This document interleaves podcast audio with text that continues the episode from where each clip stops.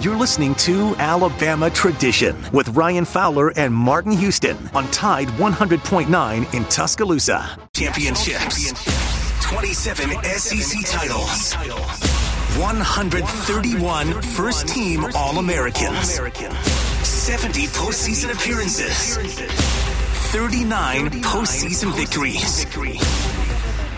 This is Alabama football. And this is Alabama Tradition with Martin Houston and Ryan Fowler on Tide 100.9 and streaming on the Tide 100.9 app.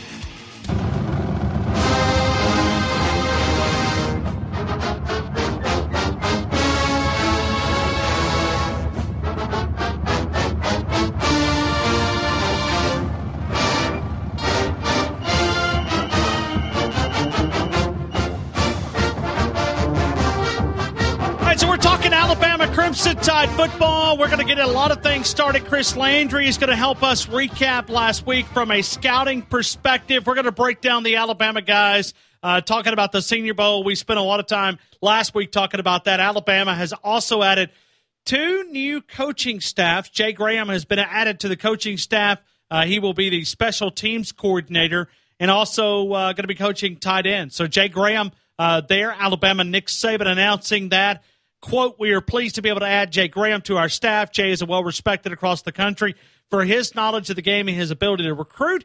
Uh, he has experience at numerous schools across the SEC footprint uh, with a proven track record for his ability to teach the game and develop young men both on and off the field and in life.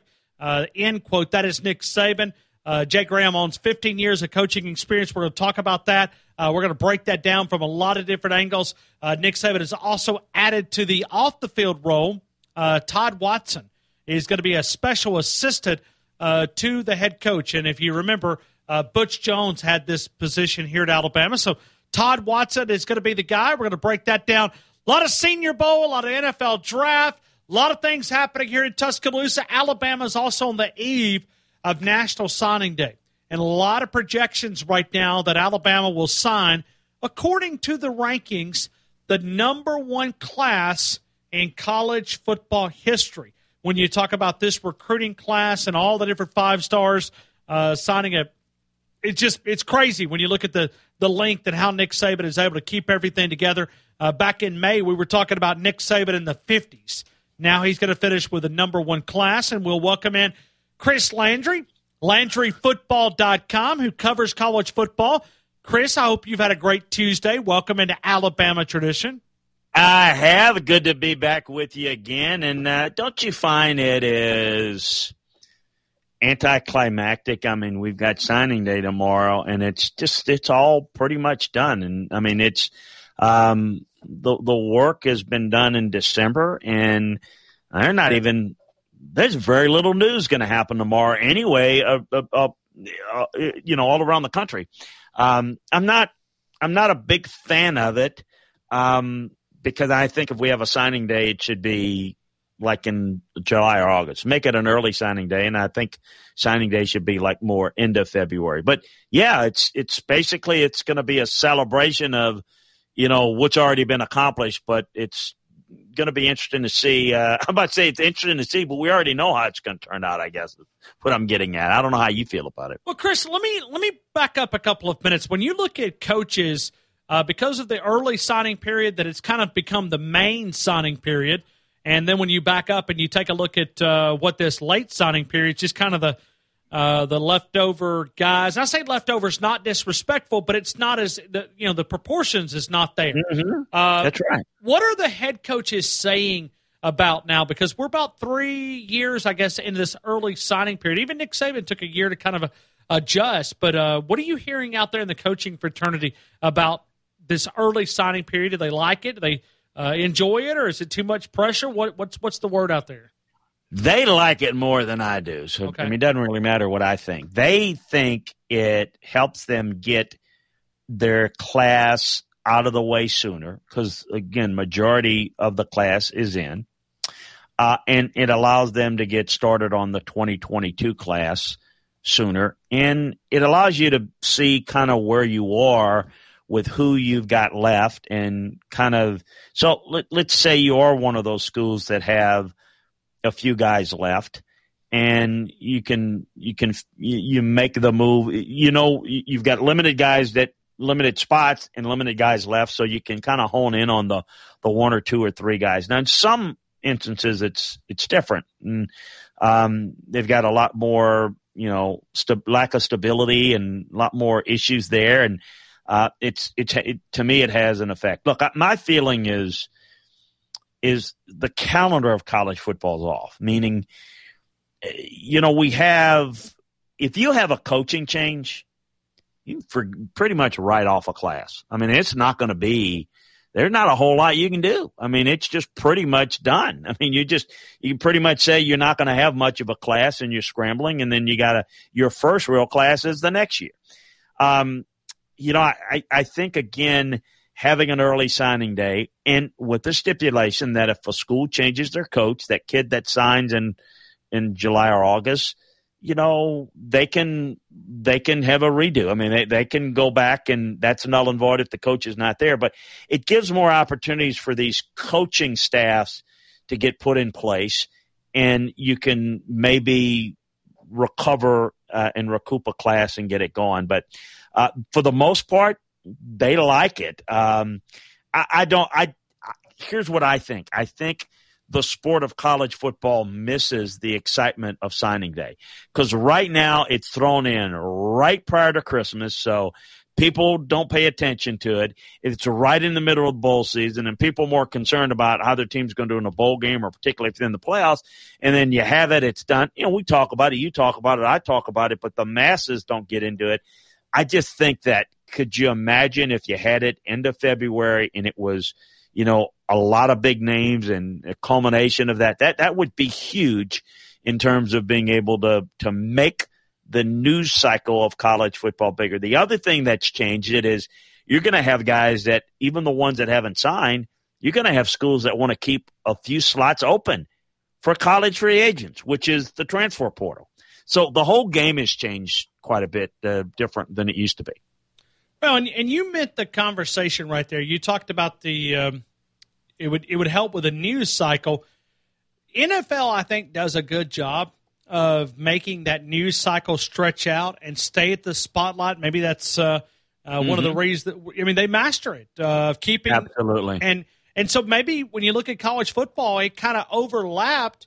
Um, but then I wonder if it was not purposely done because you know a lot of the basketball people get jealous of football. There's a there's a division there, even though that you know it's sure. it's not a it's not a bitterness or hatred. It's just they want basketball attention to be basketball season. So you almost wonder if maybe the NCAA tried to do that to maybe uh, eliminate some of the attention that football was getting on National Signing Day and move it to early signing period. And I also think it was done uh, for parity as well. I, I, I think the coaches like it because it they get to put the large part of recruiting done pro before Christmas. That that's what I keep hearing. We like it. We get to put that to bed, and okay. I mean, you know, that's that's that's fine. Um, so I mean, look, I, I don't think it's the the ideal situation. Look, I mean, on on the basketball part, I'm with you. I, I don't. I don't know why we don't push college. Ba- college basketball should start. College basketball should be a second semester sport. It should be in January. You start it in January, and then I know it's March Madness, but why not have it April Madness? Why not finish in the first of May, and then you know basically everything back on. I mean, ridiculous being playing games in November and December. You know you're going to lose ground, and no one's really that interested. I think December in college football should be more about. I, I'm a believer that we should have bowl games and then we pick the four playoff teams after the bowl game. So I think December should be all college football all the time. It should be exciting. And then college basketball should start in January. And for those that really like it, in the Southeast is where they like it. I, I admit I keep an eye on it. I don't watch it, but college baseball, you know, start that later into where instead of finishing it in June, finish it in July, early August. Think how much more popular college baseball could grab the national spotlight when there is nothing going on in the in the middle of the summer. Can you imagine if in July, the dog days of July, when people are trying to figure out what to watch, and if you had the uh, baseball regionals and the World Series, I, you know, I think that would, to me, that's how I would do the cycle of the three major sports. But nobody's asked me, so I'll shut up. well, no, but I, but I, I do think it's a it's a great conversation. We're we're also going to take phone calls here. Chris Landry, LandryFootball.com, LandryFootball.com. So we're talking about the eve of National Signing Day.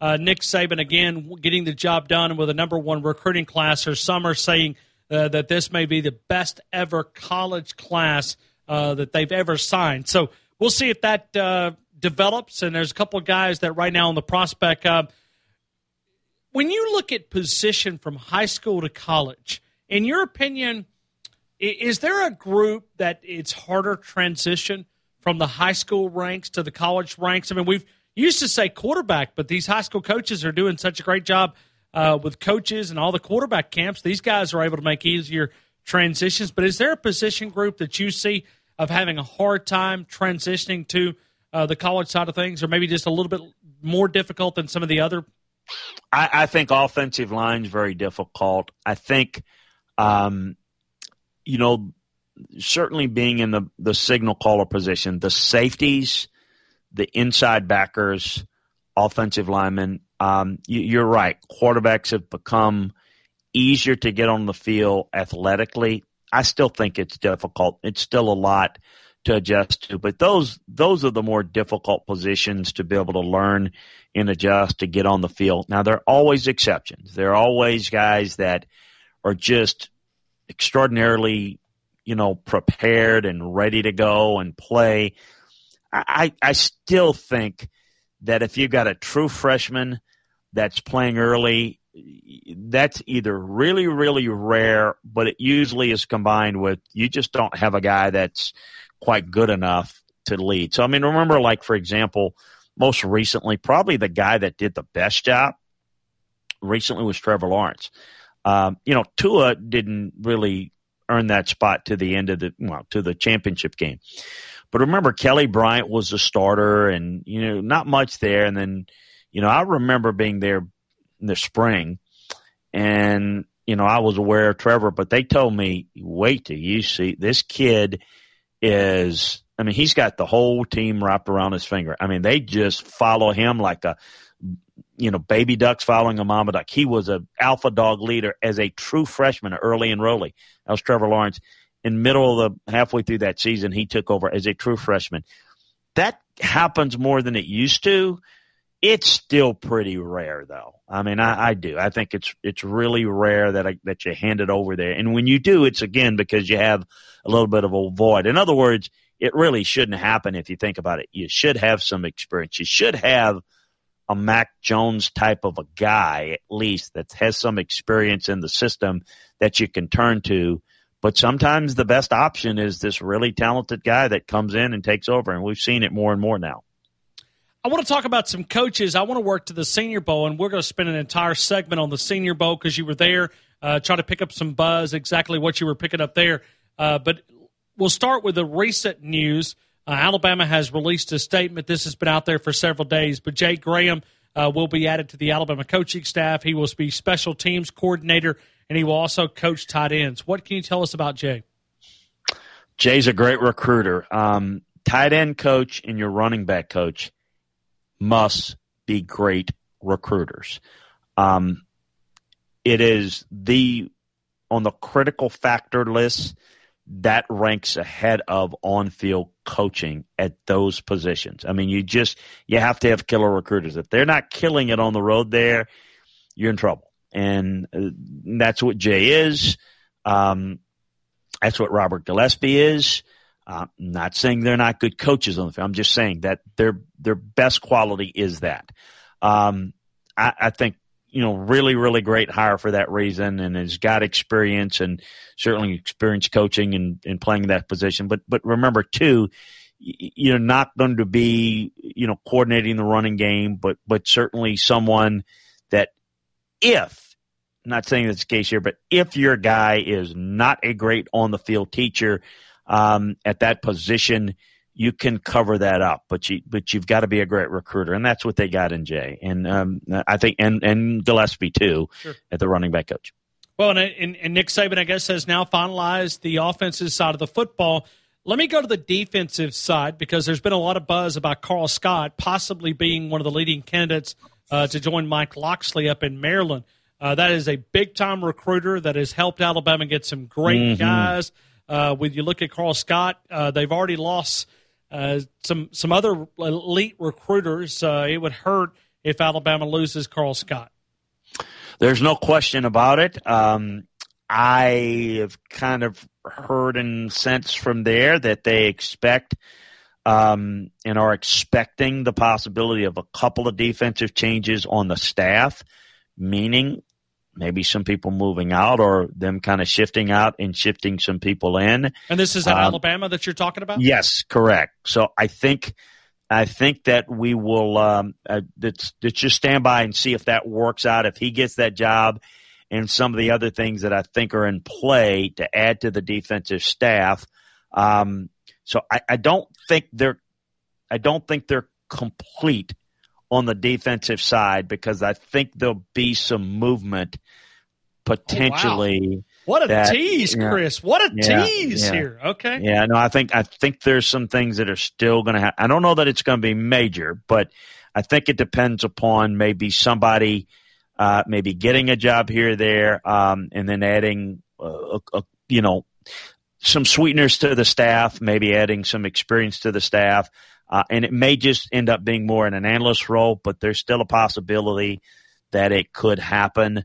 Um, even an outside possibility, outside possibility that the coordinator position might be. Uh, at least there's a plan if they decide to make a move there, and that move will only be if the current defense coordinator, who I think is a little bit better than maybe a lot of Alabama fans think, uh, ends up with another opportunity. All those things are in play on the defensive side. We're just going to have to let it play out.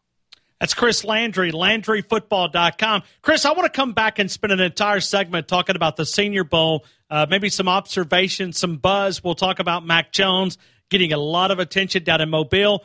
That is LandryFootball.com is the website. It's podcast. It's uh, the TV side of the, the channels and the YouTube and everything he connects. We'll talk about that. But it's LandryFootball.com. We will take phone calls if you want to jump in at 205 342 9904. 205 342 9904.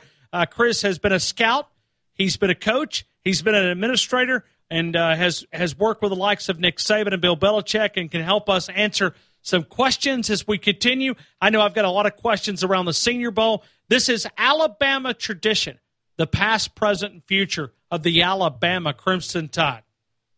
Big Mike's Steakhouse in downtown Moundville, Wednesday through Saturday from 4 until 10. Great appetizers like the crab cakes, the Wickle fried pickles, the homemade fried mushrooms, the Chuck Wagon cheese fries. You'll find great salads like the Wildcat shrimp salad, the chicken Cobb salad. But listen, they are known for the great steaks and they do dominate that. Whether it is the ribeye, the Highway 69 strip, the filet available there, you add the good stuff, right? Steak smothered topped with that caramelized onion and sauteed mushrooms. Add more about seafood, the Big Mike's entrees like the teriyaki chicken and so much more. Our friends at Big Mike's awarded as one of the great steaks in the wonderful state of Alabama. Big Mike's in downtown Moundville and throughout the great state of Alabama. Big Mike's Steakhouse. You are listening to Alabama Tradition with Martin Houston and Ryan Fowler. Your connection to Tuscaloosa and the University of Alabama athletics on Tide 100.9 and streaming on the Tide 100.9 app.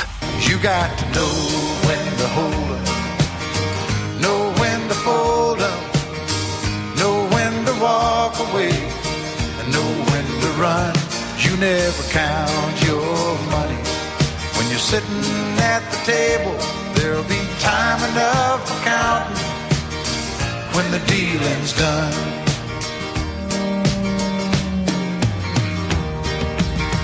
Every gambler knows that The secret All right, so we welcome you right back into. Alabama tradition, the past, present, future of the Alabama Crimson Tide. Chris Landry, LandryFootball.com. And Chris, why don't we stop right here and we'll talk about the website. A lot of people are tuned in and uh, want more information. Tell us more about LandryFootball.com.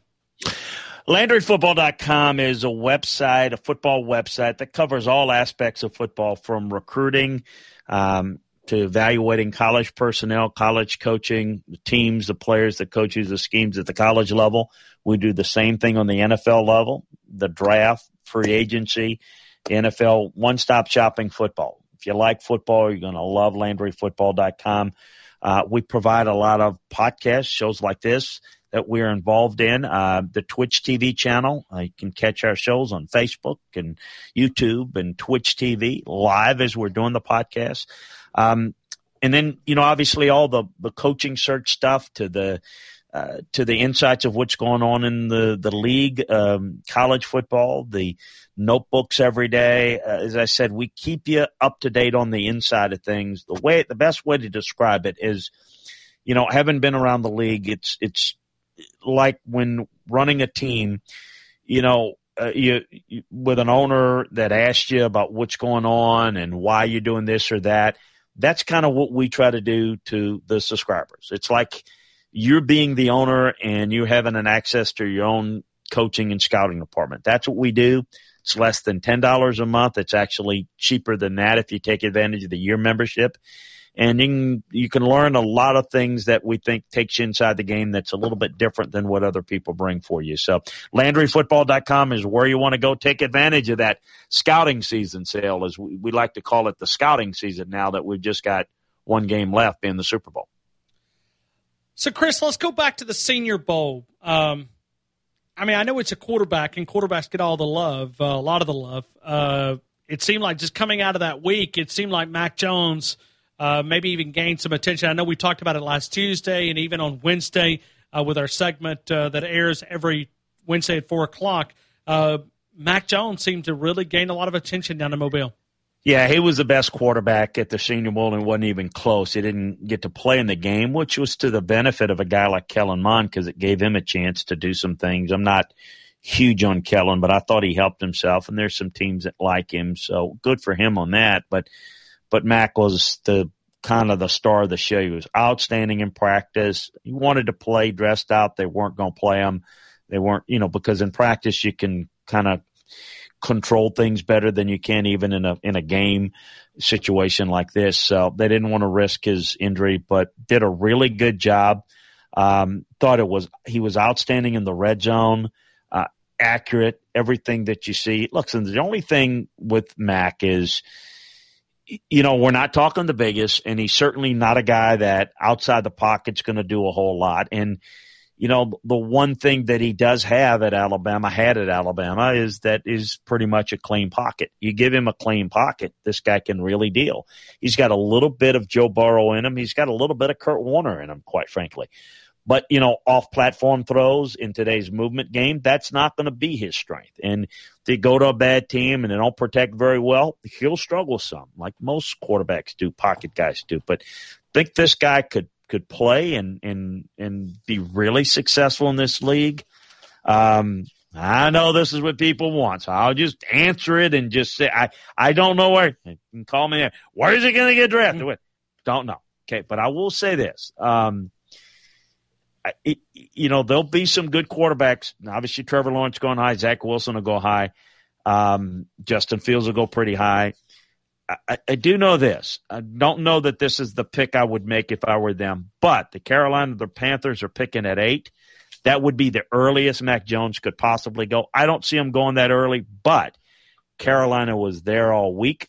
You can't be around Mac Jones and not fall in love with this guy. He's like the most polite. If you want to draw a picture perfect guy that you want leading your organization, just the most humble, down to earth, you know, peach of a guy, that's Mac. And so all the things in the classroom setting and everything, I, I think those were, he was big hit. So we'll see.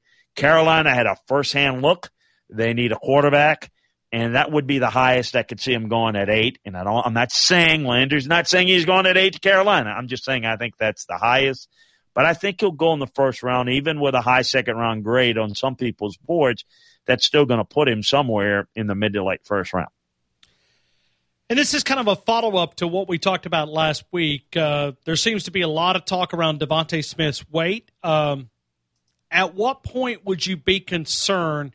Like, let's say that you saw DeVonta Smith weigh in at pro day, and I don't know, he's 165, 170. At what point is there a cutoff at the bottom end that you really become concerned as an NFL scout? Well, I go the other way. Okay. I mean, if he if he lines up and he's 188, I'm thinking, well, good lord, what's the name of the donut shop you've been, you know, sure. hitting over that? Because I mean, that's that. Look, he's as I mentioned last week, he's not going to get just that much bigger. You you are you have to like him or not based upon what he is. Yes, as his body continues to grow, he can get a little bit bigger, develop a little bit more, but you have to look at him as a in terms of a body build style, a lot like Marvin Harrison, who was very thin in his own right. Um, like I, I, I uh, at the combine, and I, you know, weighed Marvin at Syracuse coming out, and he was, you know, was 168, 172 pounds, so he was in that that range. That's DeVonta, you know, in, in a, a few more pounds here there, put on naturally, positively, without losing any speed or quickness. That'll come. It doesn't have to come right now. I think from a perception standpoint, it's it's going to be talked about. Um, look, he'll go high. I don't know how high. I can't assure people that he's going to go and play with Tua at, at the third pick. I really don't know. I think there's some people are going to say, I'm not taking a receiver that high, particularly a smaller receiver. I got, I need a quarterback. I need a tackle. I need, you know, there'll be other guys with similar grades and people may do something different, but yet I still don't expect this guy to be around very long. I still think he'll go relatively high and I think he'll be an outstanding player. Um, and I, and I think some of the comps that I have for him, are, are valid, and I think he'll be a really good player, no doubt about it. But it's a different game, and remember that when you're evaluating a player, it's not the production that the player has at the college level; it's how the skill set translates from the college to the pro game. That's is what is all about, and the production level uh, is, is affected somewhat by the skill set and the athletic traits, but but it doesn't always translate. I think DeVonta will be successful in the league. I think he's going to be a better slot, but he has position versatility to play on the outside. I think he's um, he's a Z or a slot, and I think that's what he'll be. And I think it'll be very difficult to um, to defend. Look, um, you're going to be watching a game Sunday. I'm assuming everybody's going to be watching it Sunday. Uh, he, you know, he, he, you don't have big guys. Tyreek Hill and Sammy Watkins and Mecole Hardman are not big guys. Now, those guys are speed merchants that are at a different level speed wise than DeVonta. DeVonta is going to be fine. You know, he's going to go high and he's going to be very productive. I, I just can't tell you exactly where he's going yet because I don't know. When you look at Alex Leatherwood, what do you see at his next position? Uh, I, I think there was some some buzz coming out of there. Maybe he struggled in some areas, but excelled in others. Uh, where do you see Alex Leatherwood stop at the next level? Where do you think you'll end up at? Well, I mean, I think you know he's to me he looks like a Pittsburgh Steeler offensive lineman, and, and I'm not saying that's who they're going to take it. By the way, they are at 24, and that's not a bad spot for them. But I'm I don't I'm not saying it for that but he's a really good fit for him. He's um, he's in the the mold of a Villanueva guy that they've had that they're going to lose him. He's a physical guy that comes off the ball, power blocker. That's his strength. Um, I think he's a better right tackle fit, but can play left tackle. Very important because with seven offensive linemen that you dress each and every week, you got to have the ability to say, oh, okay, right side, go to the left side. Not easy to do. And it's the toughest at the tackle position because you're facing different, you know, different type alignments, but I don't think people realize how difficult it is to line up a left-handed stance or a right-handed stance. Very, very difficult to do. But I think he's capable of doing it, and I think can be very effective. And that's kind of how I see him. And I think he's a, um, I mean, I think he's a first round guy, and I think he's probably a later first round guy. Najee Harris goes down to the Senior Bowl and against his agent's advice uh, decides to work out. What does that tell an NFL team? Well, it just it just um, it tells you kind of their mindset there. I'm here to work. I'm here to meet with you. I'm here to do as much as I physically can do to kind of prove to you what I am. Um, that's what it's all about. It's it's a byproduct of where he's come from. It's a byproduct of how humble he is too. Um, that's exactly what you want to see in the in the day and age of I'm going to sit out. I'm going to do this. He's been taught the right way that you go out there and you look people in the eye and you man up and you you know you're not going to do anything stupid like play with an injury that could hurt you but I'm gonna come in and you know everybody knows it. Now I'm gonna I'm gonna I want to dress up. I want you to see what I look like in uniform. I want to be there and answer any questions and everything that I can do. I'm gonna want to do it for you to answer any questions that you have, sir. That's kind of how they are. You as a as a coach and a scout, you, you you can't ask for anything more than that. You really can't. That's that's that's class personified. That's that's what you want. That's what you're looking for.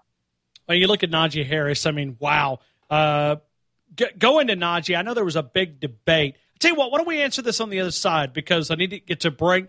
Come back because Najee considered coming out last year. I want to ask you how much uh, did did he gain from stock value of where it would be this time last year and where it is uh, coming off of a record setting year here in Tuscaloosa. That's Chris Landry. I'm Ryan Fowler. This is Alabama tradition, the past, present, and future of the Alabama Crimson Tide.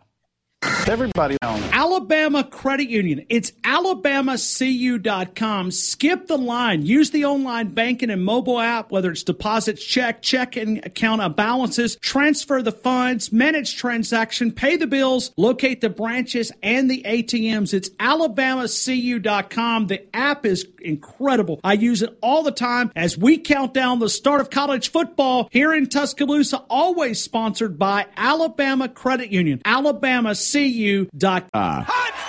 It's awesome. You're having no fun. Have some fun, man. Talking Alabama Crimson Tide football on Alabama Tradition with Martin Houston and Ryan Fowler in Tuscaloosa on Tide 100.9 and streaming on the Tide 100.9 app.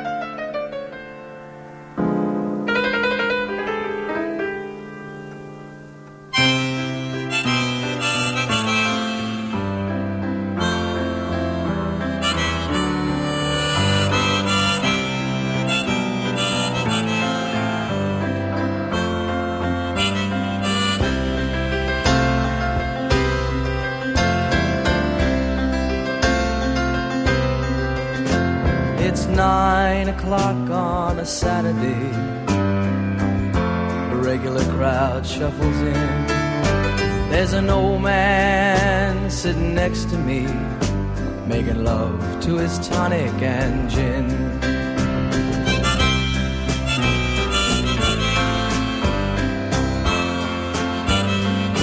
All right, so we continue with Alabama tradition, the past, present, and future of the Alabama Crimson Tide. If you want to jump in, you're more than welcome to do that. Uh, we do have one question that uh, we're going to go off the air uh, that I'm going to pass on to Chris Landry. Uh, if you want to do that, you can tweet at us. We'll answer those questions. We'll get them worked into the conversation. That's Chris Landry.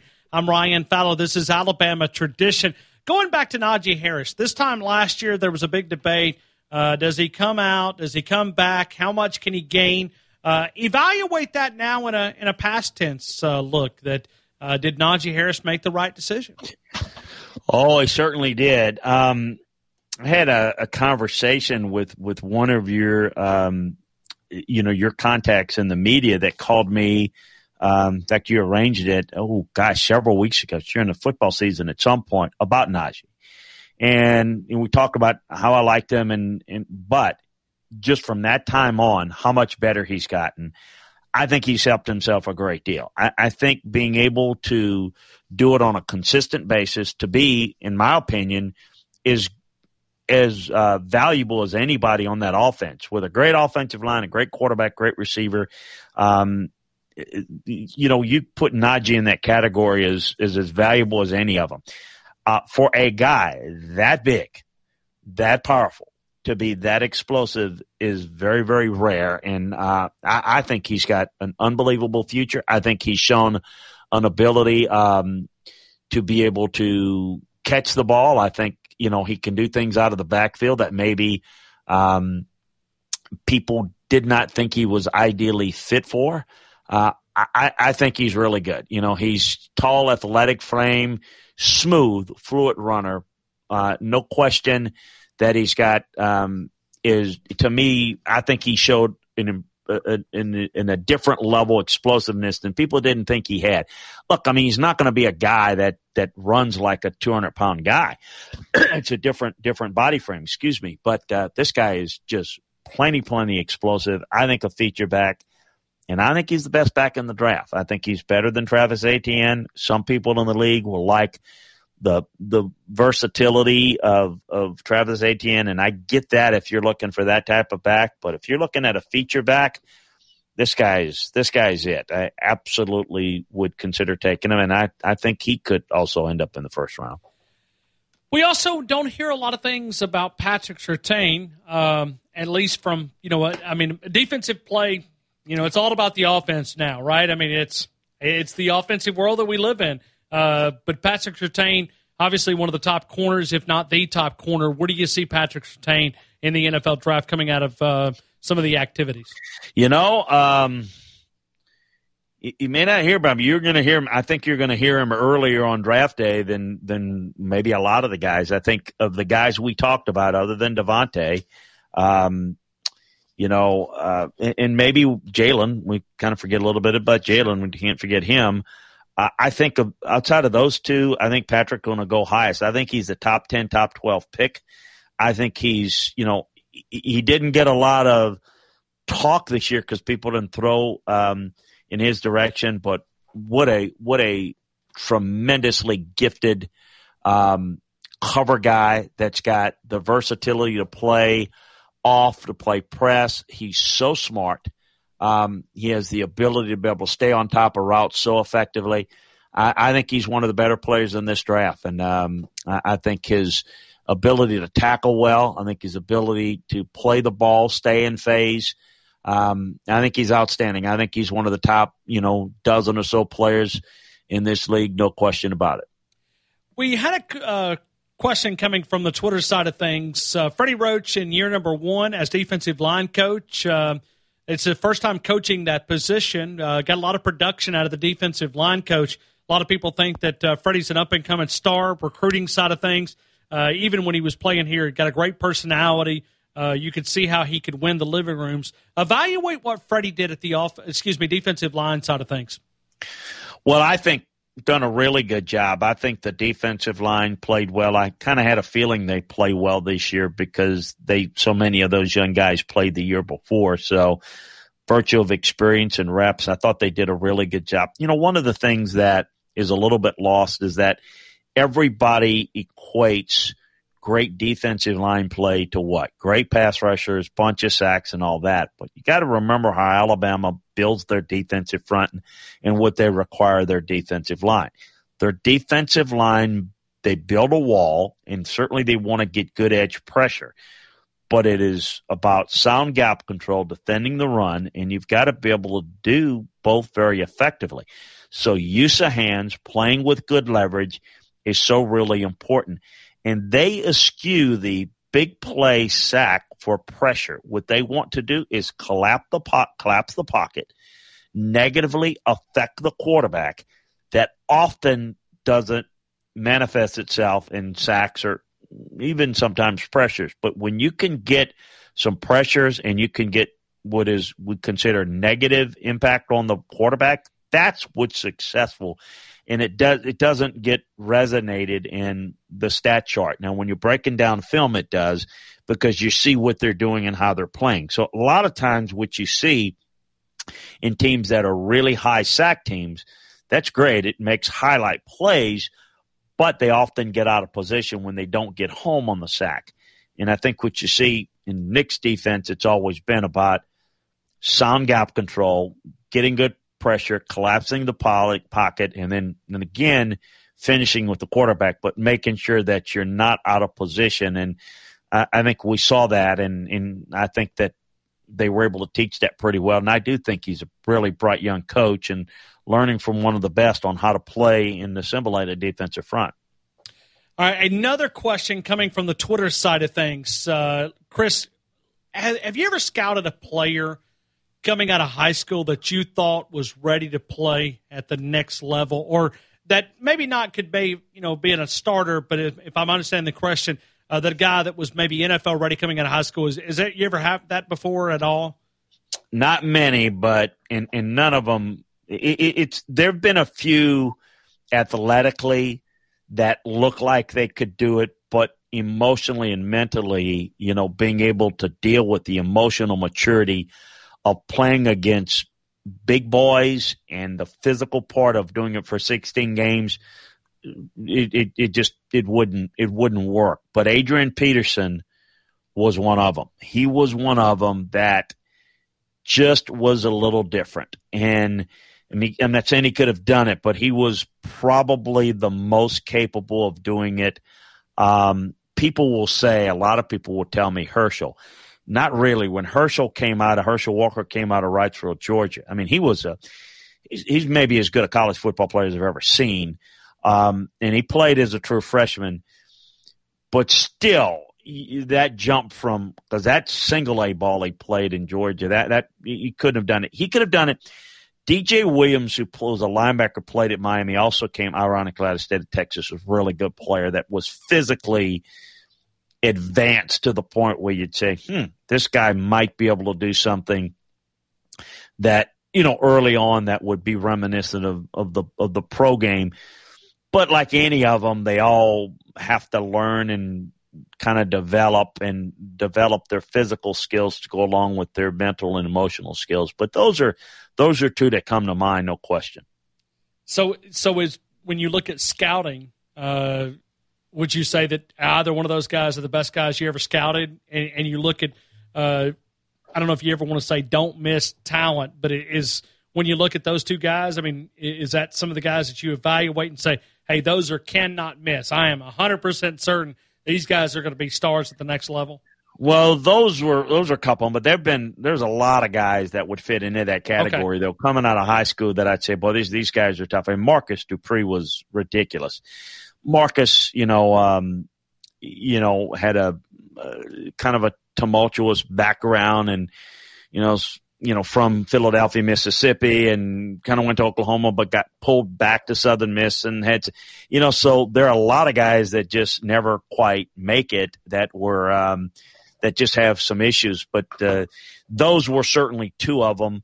But there's there's a lot of them through the years that you say, boy, these these guys are unique. These guys are are unusually good and can do things that are just not normal, relatively speaking. So um, there've been a bunch of those guys that that have come down the pike, and so, most of them make it. But the ones that don't, it's usually because of something off the field, and it's not necessarily bad. It's just they maybe don't want it as much. They they like they like the game, but they like it because they're good at it. They don't have the passion for it, so their their ceiling is a little bit lower. They never become great. I'll give you one that I thought was great I mean, great coming out of high school, came out of Washington, D.C.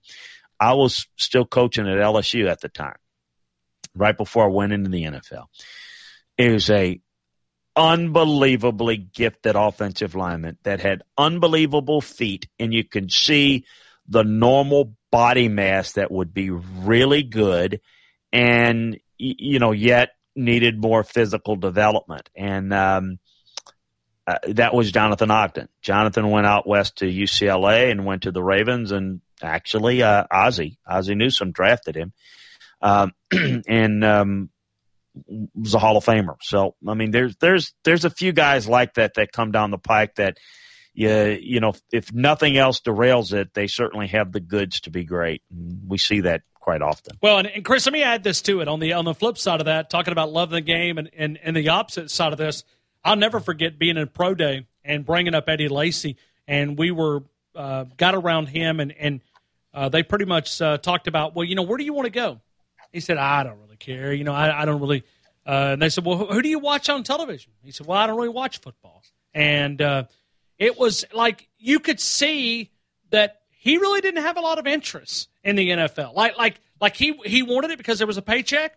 But then, as he was talking about him, he had, he had more interest about telling you about, uh, you know, games and, and role playing games and all this different stuff. That was his passion, and I think we saw that kind of show up in the NFL.